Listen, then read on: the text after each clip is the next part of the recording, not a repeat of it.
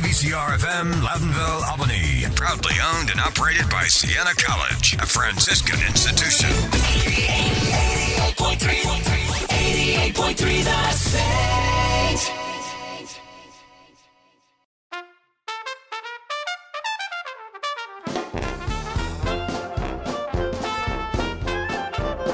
Welcome to the Saints and Alumni Show right here on WVCR 88.3 The Saint.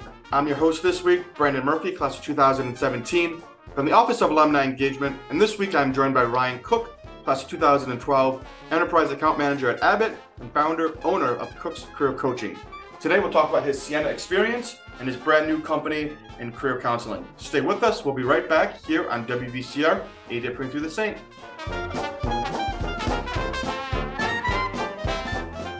Hey, you found us. 88.3 The Saint. Welcome to the Saints and Alumni Show right here on WVCR 88.3 The Saint. I'm your host this week, Brandon Murphy, class of 2017, from the Office of Alumni Engagement. And this week I'm joined by Ryan Cook, class of 2012, account manager at Abbott and founder of Cook's Career Coaching. A reminder to everyone listening to us that there are a few ways to listen to the Saints and Alumni Show podcast, a bi weekly show highlighting our Siena Saints. You can listen on WVCR 88.3 The Saint, Apple and Spotify podcasts, iHeartRadio, and subscribe to the Siena Alumni YouTube channel to check out the complete selection of shows. Ryan, thank you for taking the time to sit down with us today and share your Siena experience and, and how that has shaped you uh, to, to your career that you have today and, and giving back to Siena and, and to the Charlotte community in so many ways. We're really excited to have you on happy birthday, obviously, to you, Ryan. And uh, how are things going for you down in Charlotte? Things are going great. Thanks for having me today, Brandon, and thanks for the birthday shout out.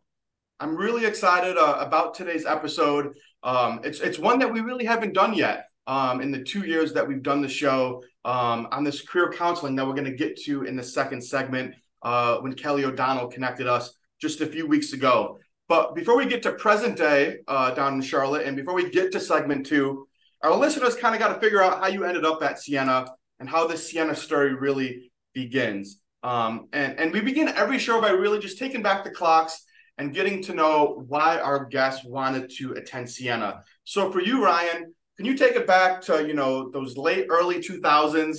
You're a senior in high school. You're looking at big colleges, small colleges, uh, staying local, not staying local. Kind of how did Siena come on your map and what ultimately made you choose to be a Siena Saint? Absolutely. I grew up in Binghamton, New York, so about two hours from Siena. And I applied to a bunch of, I would say, small Catholic schools in upstate New York. So St. Bonaventure, Le Moyne, Siena, and then uh, my dad's alma mater, uh, Penn State. Those were the schools I applied to. And uh, I'll never forget, I was scheduled to go to St. Bonaventure. I got my financial aid package from them and had a couple family members and some high school friends that were going to go there. And then Siena gave me my financial aid package, and simultaneously they were beating Villanova in the NCAA basketball tournament. And I go, I got to give this school a chance. And uh, I'll never forget just the high on that feeling of deciding Siena. And ultimately, it was uh, the business school and then the basketball team that were the deciding factors. And when you're looking at, you know, making these decisions, you know, that first step is, you know, making that deposit to Siena. And then that next step is choosing a roommate and choosing a major. For me, I was really lucky. Uh, I was a twin in, in Utica, uh, and I lived with my twin every year at Siena and, and studied psychology. But I'm sure, you know, our listeners have heard me say that in every episode, but they want to know what you did. You know, did you choose a random roommate? Did you know somebody going in from Binghamton? And, and what did you study at Siena? Yeah, thinking back to the roommate, I remember getting a list of all the people in the geographic area that planned on going to Siena. And some of the guys that I knew were playing baseball. So I think they were lumped with baseball team members. But I found um, a guy named Patrick Del Santo. He went to Vestal High School. I reached out to Pat and said, Hey, do you have a roommate yet? He said, No and we ended up choosing each other. Little did we know we'd get a third person too, as many other people did that year and the years to follow. Uh, his name was Ryan Aitken from Pittsfield, Massachusetts. So three of us were in a double room uh, learning how to live at Siena together. That's that's crazy that you mentioned that your other roommate was from Pittsfield because we didn't talk about that specifically in the pre-interview. I was from Utica, you were from Binghamton, and I also have family in Pittsfield. So it really is crazy, you know, how small this place can be at times and, and those connections that you do make. But one of those things we did talk about in the pre-interview um, is really breaking down those Siena experiences. And and you know, there's those inside the classroom experiences and those outside of those classroom experiences. And I first kind of want to break down those inside the classroom experiences that you had, and specifically those relationships that you were able to make at a small private school with an average classroom size of 18, where every professor has the highest degree in their respective field. So, Ryan, when you look back on, on what you studied at Siena, um, what were some of those, you know, professor specific relationships that you did have? Yeah, a great question. I think the first one that jumped to mind was um, Dr. Pepe, Michael Pepe. I took a marketing class with him and he came up to me after class one day and said, Would you be interested in an internship? And I said, Absolutely. What's the internship regarding? And it was uh, sampling naked juice at the college campuses across the capital area. So I picked a friend of mine and we went and took this big, two big cases of naked juice everywhere and uh, wrote down the feedback we got at each campus. And this was before Naked Juice had that distribution where you saw it everywhere. Um, very, very uh, relevant internship that led me to get my first job at Nestle. Um, but simultaneously, it was a lot of fun because we were just handing out naked juice and writing responses down and getting paid for it. So that stood out. Uh, that first uh, first marketing class I had with Dr. Pepe. Um, second would be uh, Dr. Buff, and this is specifically for studying abroad. She was my advisor. And so, thinking back, one of my top uh, things I could recommend to people that are going to go to Siena or any college is take the opportunity to study abroad.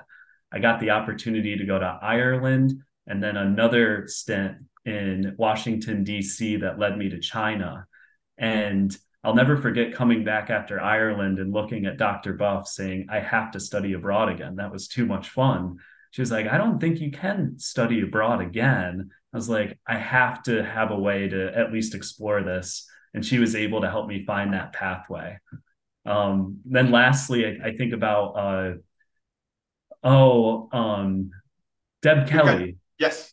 Yeah. Uh, Deb saw me doing my side hustle one day uh, with sports jerseys. We were actually raising money for Delta Sigma Pi for a charity event. That's the professional business fraternity on campus. And Deb uh, saw me and goes, This is great. I'd like to buy some jerseys and helped me promote it to some of the professors. And I still keep in touch with Deb till this day about that. And it's almost like you've been on a podcast a time or two because you've hinted in the previous answer kind of the two topics that we really want to close out uh, in segment one uh, before we got to cut to break. And we got just about five minutes left um, in this first segment. And I really want to break down, uh, you know, this jersey idea that you had, and then some specifics within studying abroad and some of those skills that you learned abroad. So for people hearing, you know, you you you were selling jerseys and then you know engaging the local community in Albany from these jersey sales. Can you kind of provide us a little bit additional detail on how this idea came about, who was involved, and what that mission was with this jersey idea?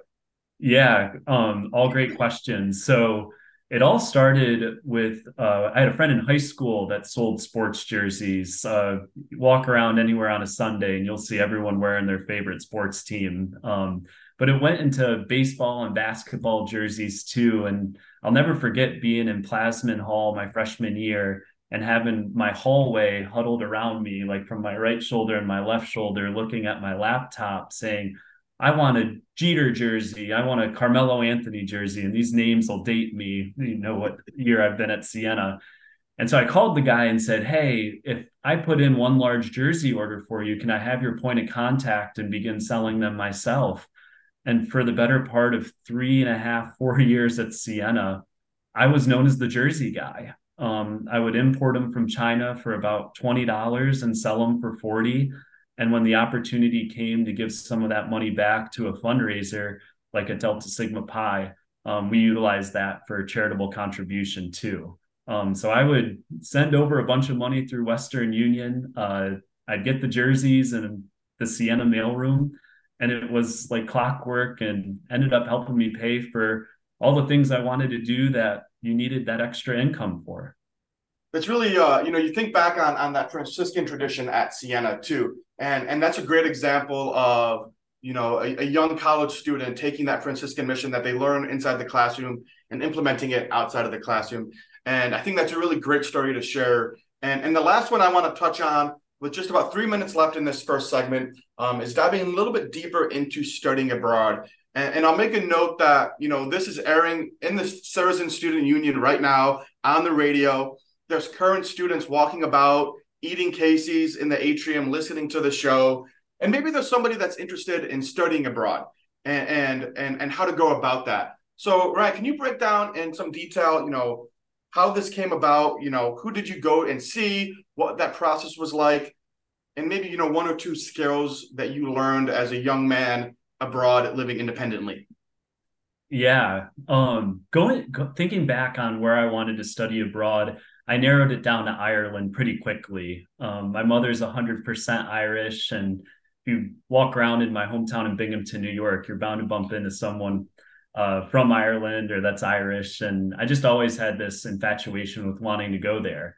And what presented itself was a way to go, keep tuition pretty much the same, and then get to experience Ireland as a student. Um, the upside of that was I had very little responsibilities. So outside of the classes, that is. So I got to travel all over Europe. I remember booking flights to Paris, uh, Pisa, Italy, Brussels, and Rome were all under like $200 US round trip.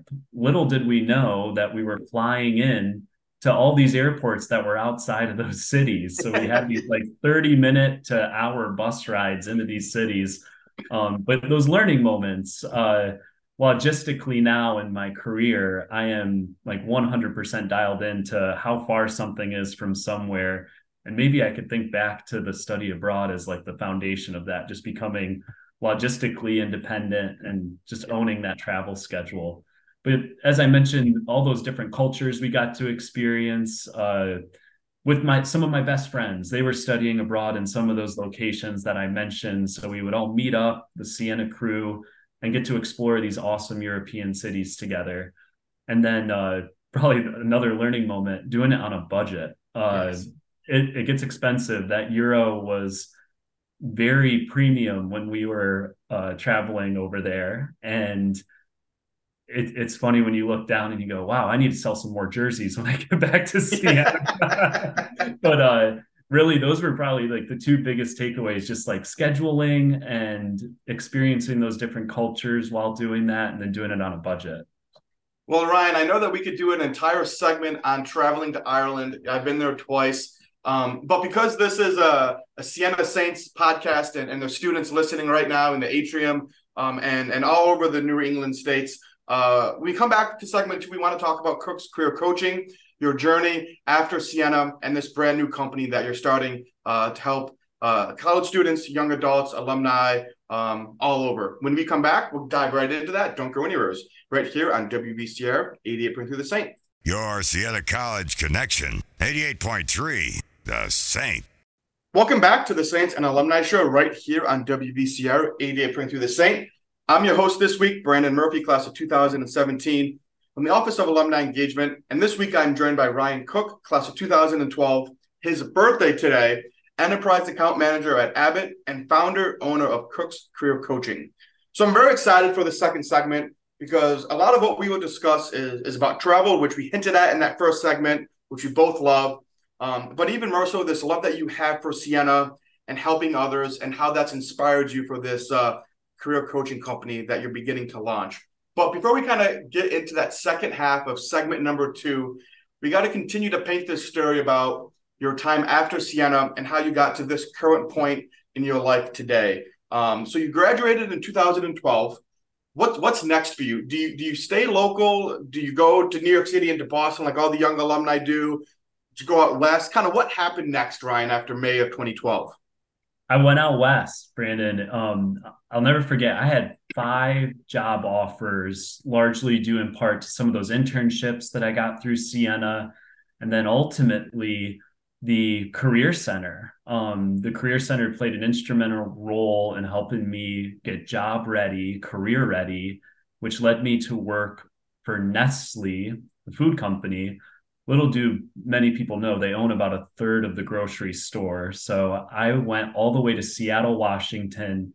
Didn't know a single person out there. I remember going out there with three bags and needing to find a place in three days. That's how long I gave myself but uh, worked for Nestle for about a year and a half. Enjoyed it, had a lot of success with it.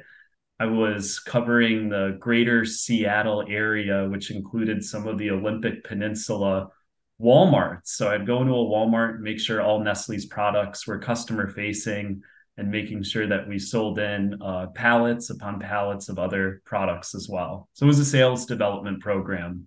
Uh, I then went and uh, I shouldn't say went, but I got a inbox from or a message from a LinkedIn uh, recruiter, and he wanted to know if I was interested in applying for a medical device sales job. And I was very taken aback by it. I was like, "Oh my god, I why would you want me to interview for a medical device sales job?" But he knew about Nestle and the good sales training they had, and so I had an opportunity and took advantage of it. I covered a five state territory in the Pacific Northwest Washington, Oregon, Idaho, Montana, and Alaska, where I was traveling every single week, selling medical devices to hospitals up there, and had so much fun doing it. And you also had this really uh, fun, unique story outside of this uh, sales job out in the Northwest, and and I believe you got your piloting license back in the uh, in the in the 2016 2018 range. And, and you wanted to, to fly around. Were you flying for the job or was this something that you did kind of you know recreationally and, and just a skill to have?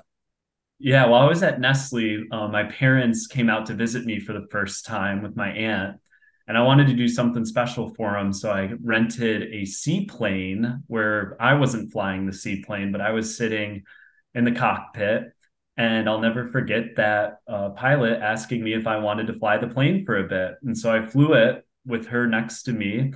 And I realized how easy it was to just maneuver a plane. And so I asked her, How could I become certified and get a license? And she said, You don't want to do a seaplane, they're too hard to get your hands on.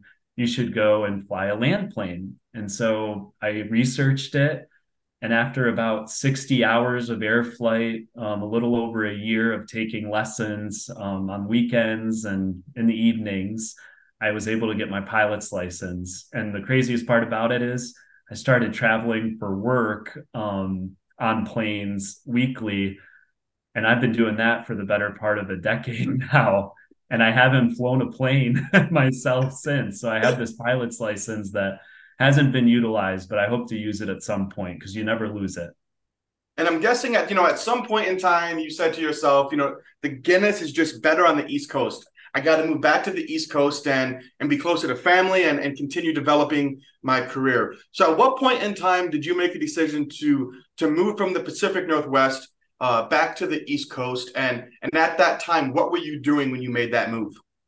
Yeah, I was still selling medical devices for a company called Meridian Bioscience out of Cincinnati. And while I was at Meridian, I had a lot of success. I got sales rep of the year, and the Southeast regional sales manager had left the company. So it offered an opportunity uh, for a potential promotion. And I remember interviewing for that, um, and the sales director had confidence in me to come over and become a young manager. I was about 23, 24 years old at the time.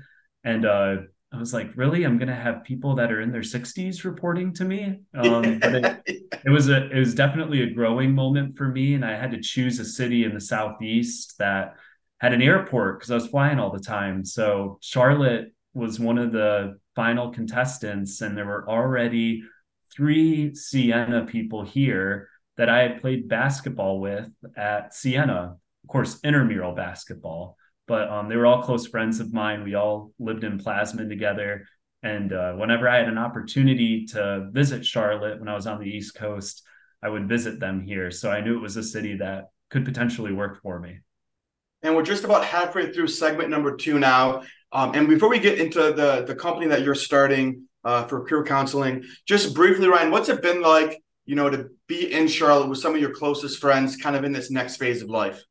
Yeah, definitely the next phase of life. We're all getting married and having kids, uh, but there's six of us here now, and we see each other at least once a month. I call it our Southern Alumni Campus. Just last night, uh, one of my best friend Sean Hogan, was over here for my birthday dinner, and so I get to see him almost weekly. Um, but we get together for all these different events. We're gearing up for the president, Chuck's going to be here in about a month. And so there's all these different reasons that we get together, whether it's for a Siena event or just seeing each other as our families grow. Yes, and, and for those listening, you know, President Seifert will be down in Charlotte uh, about you know three weeks into January for a Meet the President event in Charlotte, and we're looking forward to to seeing everybody there. And and you can go to siena.edu slash Meet the President uh, for details and to register. But Ryan, I really want to take this final third now uh, of the show and talk about this Cook's, Cook's career coaching and the mission behind it. And you know, I probably said this title about seven times within the segment today. But what is this? Kind of what is the mission behind this company that you created? And kind of how did it all start, you know, just a few maybe months, years ago? Yeah, thanks for asking. So, Cook's Career Coaching was founded in August of this year with a mission to help people become career ready. And so, whether that's someone discovering their why, what makes them tick, get out of bed in the morning for that job, all the way to efficient application strategies and mock interviews, there's a huge gap. And I noticed this as a sales manager at Meridian between people being able to communicate their value and then falling flat in an interview. And I've just had a lot of success helping friends and family get ready for interviews. And now I, I do it as a part time job. And when you're looking at the mission uh, of your company, you break it down into kind of these three services, these three categories that you're offering.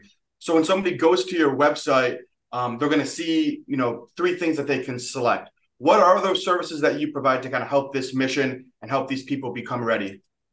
Yeah, uh, finding your why is the first one. So I go through exercises with clients where we go back into their past and learn about what their values are, what their interests are, and then we align those to different careers that they can focus their why statement on. And that's all from Simon Sinek's Start with Why. Big believer in that.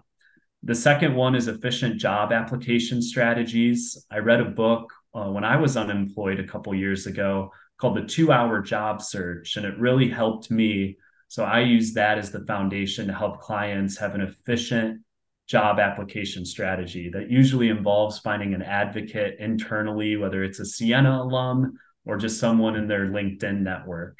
And then uh, lastly, mock interviews, kind of similar to what you and I are doing right now, but prepping someone for that big job interview, making sure that they know the questions are going to be asked how to answer them, and how to appear confident in front of an employer. Those would be the three categories. And when you're looking at an individual that's that's looking at your website, is it something where you're you're traveling to all of the clients? Is it something where you can have an ability to meet with clients on Zoom to kind of broaden your reach? Kind of what is that process like when somebody first reaches out to you to then get that service appointment that, that you offer? Yeah, the split's 90 10. I say 90% is virtual, and then 10% for the Charlotte market. Um, I'm able to meet in person, whether it's at a coffee shop, their residence, my residence, but 90% of it's virtual. They can find me online through socials, um, and it's as easy as a couple clicks on the website, maybe two clicks and they can book an appointment right through the website. And that's www.cookscareercoaching.com. And Ryan, we got just about three minutes left in today's episode. And there's kind of two final questions that I want to ask. Um, and that first one being just a follow up on what you just said uh, when people reaching out to you. Is it something where it's it's it's me to you reaching out? Is it something where a university is reaching out to you? Is that a potential down the line? Kind of who are the, who's the clientele right now? individuals currently, but you're hitting the nail on the head, Brandon. We want to help groups of people where efficiencies can be realized. So, You think about your local church, um, any type of organization that has youth from age high school that are prepping for that next step in college to in college looking for that next step in their career or even just out of college working in the workforce for several years. Everyone is a candidate for career coaching. Um, i've been debating whether to focus on students or focus on the general market. I hope to find that niche at some point but right now i like helping everybody with it and Ron, I don't want to narrow down, you know, your final piece of advice to, to 90 seconds, but we got, you know, just around 90 seconds left in today's show. And as I mentioned, you know, this is airing in the Sarazen Student Union. You know, there's students listening in the atrium as they're eating lunch. What would be your final piece of advice that you would give to a college student, a young alum, an alum that's been out there for a while that's looking to make a transition? What's what's your last piece of advice uh, to people listening today? Yeah, I'll, I'll keep it simple but very specific. If you are applying to jobs just by doing those couple of clicks, as I made it sound very easy to schedule your first appointment with Cook's Career Coaching. I mentioned just a couple clicks. Some employers or job boards will make it seem easy too. You just couple clicks, upload your resume and apply. It's not the best way to get an interview. And I like coaching clients through the process of, as I mentioned, finding that advocate, customizing their resume and cover letters to a job description. Those are really two biggest pieces of advice. Customize your resume, make sure you're using job description, words, key phrases, and simultaneously find someone internally to advocate for you and refer you. If you do those two things, you're going to beat a lot of people that are just uploading resumes and clicking the apply button. Well, Ryan, you know, first of all, happy birthday again. Thank you so much for being on today's show.